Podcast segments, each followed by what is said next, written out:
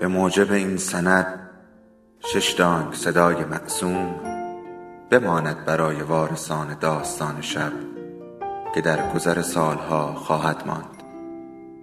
ارادتمند داستان شب.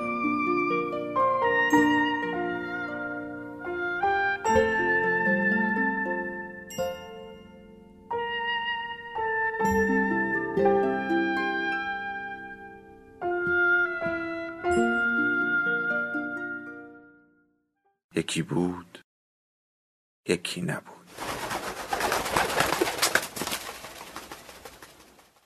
وقتی عاشق بودم همه چی فرق می کرد.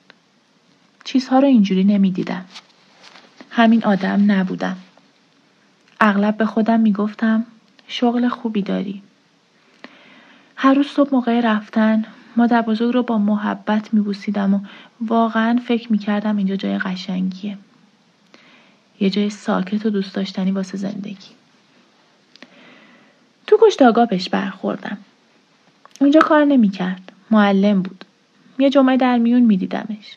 بچه هایی رو همراهی می‌کرد که واسه بازدید میومدن بسته به روزش از هر سن و سالی بچه میومد کوچیکترها که اون سرپرستشون بود میومدن حیوانها رو ببینن. یاد بگیرن که گاو مو مو می‌کنه. بره بعبع خلاصه اینجور چیزها دیگه بزرگترها بیشتر به تکنیک ها علاقه مند بودن. دستگاه خودکار، ماشین هایی که بالا میرن، پایین میان، چیزهایی که تاب می‌خورن یا رژه میرن. همه چیزهای برقی، آبی یا بادی. اونایی که از همه بزرگتر بودن و بیشک به زودی به صفهای ما ملحق می شدن می‌خواستن همه چی رو از نزدیک ببینن. از این کار نمی ترسیدن. برعکس می‌خواستن بیشتر ببینن. دلشون می‌خواست همه چی رو بدونن همه چی رو با جزئیات یاد بگیرن با یه فهرست از سوالهای تموم نشدنی می اومدن. یادداشت برمی داشتن. گزارش درست می کردن. چطور منگشون می کنید؟ چطور سرشون رو می برید؟ چطور شکمشون رو خالی می کنید؟ آبگرم کنه موکنی چطور کار می‌کنه؟ دستگاه روده چه کار می‌کنه؟ می‌خواست عملا نشونشون بدیم. از نزدیک نگاه می‌کردم. تو هر ساعت چند تا حیوان می‌کشید؟ چند ساعت کار می‌کنید؟ کلا چقدر گیرتون میاد؟ نگاهشون می‌کردم که دارن پرسه می‌زنن و با خودم می‌گفتم جوونی دیگه رفته پی کارش. مسلما تنها روزی که بی صبرانه انتظارش رو میکشیدم روز اومدن مهد کودکی ها بود. چون به این بهانه می‌تونستم اون رو ببینم و یکم باهاش حرف بزنم. گرچه بچه ها دائم به پر و پامون میپیچیدن. به همه چی دست می‌زدن. انگشتاشون رو جایی که نباید فرو می‌کردن. به جاهای خطرناک سرک میکشیدن. مدام از اون سوال میپرسیدن. چرا اینجوریه خان معلم؟ چرا اونجوریه؟ اون هم تو جوابشون می‌گفت آقا جوابتون رو میده. اینا رو باید از ایشون بپرسیم. و من می‌دیدم مجبورم توضیح بدم که چطور خوک ها رو وارد سوسیس می‌کنیم و چرا با این کار دردشون نمیاد. موقع رفتن همیشه میومد با هم خدافزی کنه و ازم تشکر کنه که تو دسترس بودم. وقتی با اون لباس لطیفش دور می‌شد مثل یه چوپون وسط گله کوچیکش نگاهش می‌کردم و با خودم می‌گفتم دفعه بعد دل رو می‌زنم به دریا. و همینطور تا آخر. با این همه همه چی خوب پیش می‌رفت. شب تو تختم بهش فکر می‌کردم و متنم رو تکرار می‌کردم. بهش می‌گفتم می‌تونیم واسه پیکنیک بریم کنار رودخونه ای که کف می‌کنه. یکی از همین روزها. البته اگه خوشتون بیاد. بهم جواب می‌داد رودخونه ای که کف می‌کنه باید جالب باشه. همین. زیاد سخت نبود. ولی سخت بود لعنتی.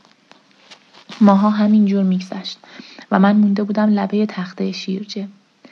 سطح آب رو نگاه می‌کردم و سعی می‌کردم خودم رو سر عقل بیارم. به خودم می‌گفتم مگه چی از دست میدی؟ تو هیچی از دست نمیدی. تو بدترین حالت تنها خطری که برات داره اینه که تو رو دست بندازه. از بالا نگات کنه و بزنه زیر خنده. شاید بچه ها هم خندشون بگیره. همینجور علکی بین که بدونم قضیه چیه. بعدش یکو خنده به همه سرایت کنه و از این سر تا اون سر کشتارگاه همه بکوبن رو پاهاشون تو رو به انگشت نشون بدن. همین. همش همینه. دیگه چی؟ دیگه چه خطری واسط داره؟ حس می کردم به حد کافی متقاعد شدم. به خودم می‌گفتم درسته. تهش همینه. مسخره است. تو چیزی واسه از دست دادن نداری. خب این بار خیلی مصمم منتظر بازدید بعدی شدم. و روز موعود منتظر لحظه مناسب موندم. ضربان قلبم شده بود عین صدای تبل. قبل اینکه دست بکارشم تا سه شمردم بعد دوباره تا سه شمردم واسه بار آخر هم دوباره شمردم بعد مثل همیشه گذاشتم بره. بی اینکه جرأت کنم چیزی بهش بگم. خوشبختانه این موضوع مانع نمی‌شد لحظه هایی رو باهاش سر کنم که اون روحش هم از اونو خبر نداشت. لحظه های فراموش نشدنی گردش های تموم نشدنی کنار خط آهن که توش زندگی هامون رو واسه هم تعریف می کردیم.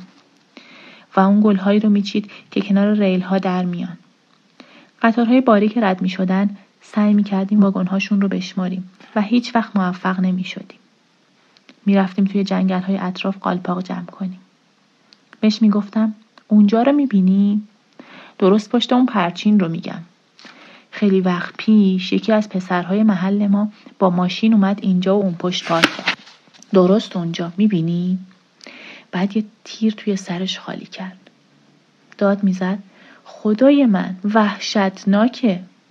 بغلش می‌کردم در جا نمرد که چون گلوله از کنار مغزش رد شده بود. انگار چند روز تو حال احتضار موند.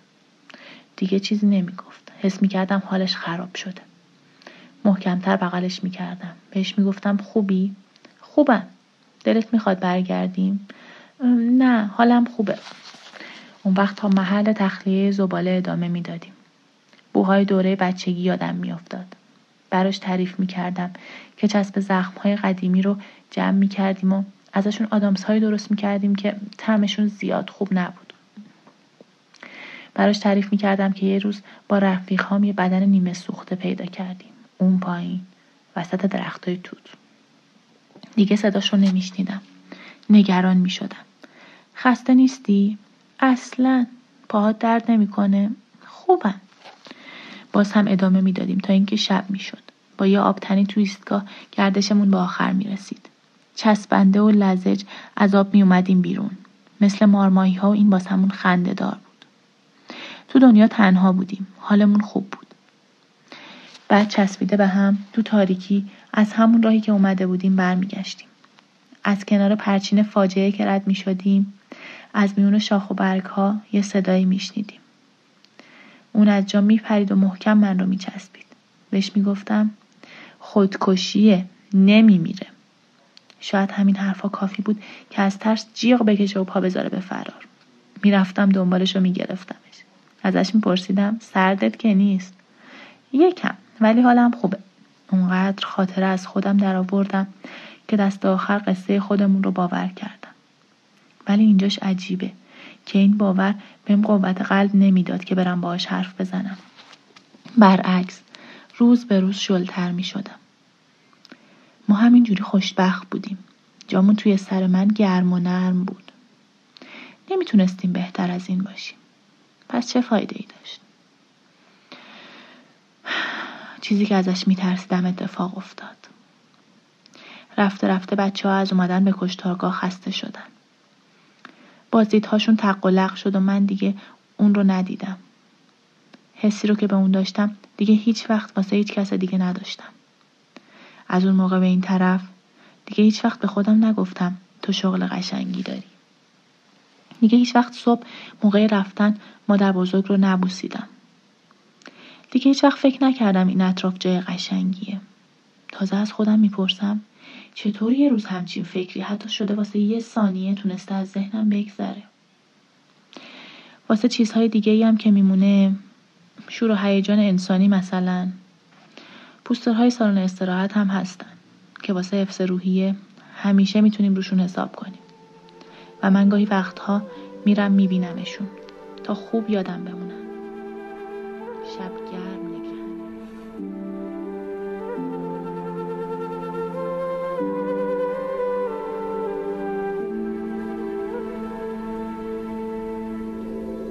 داستان شب بهانه است. برای با هم بودن دور هم نشستن شنیده شدن.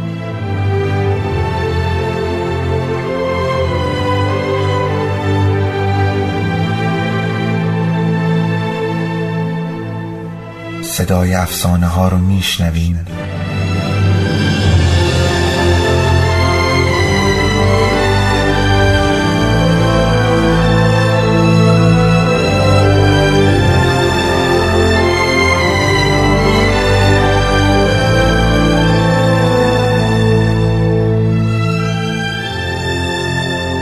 شبتون بخیر.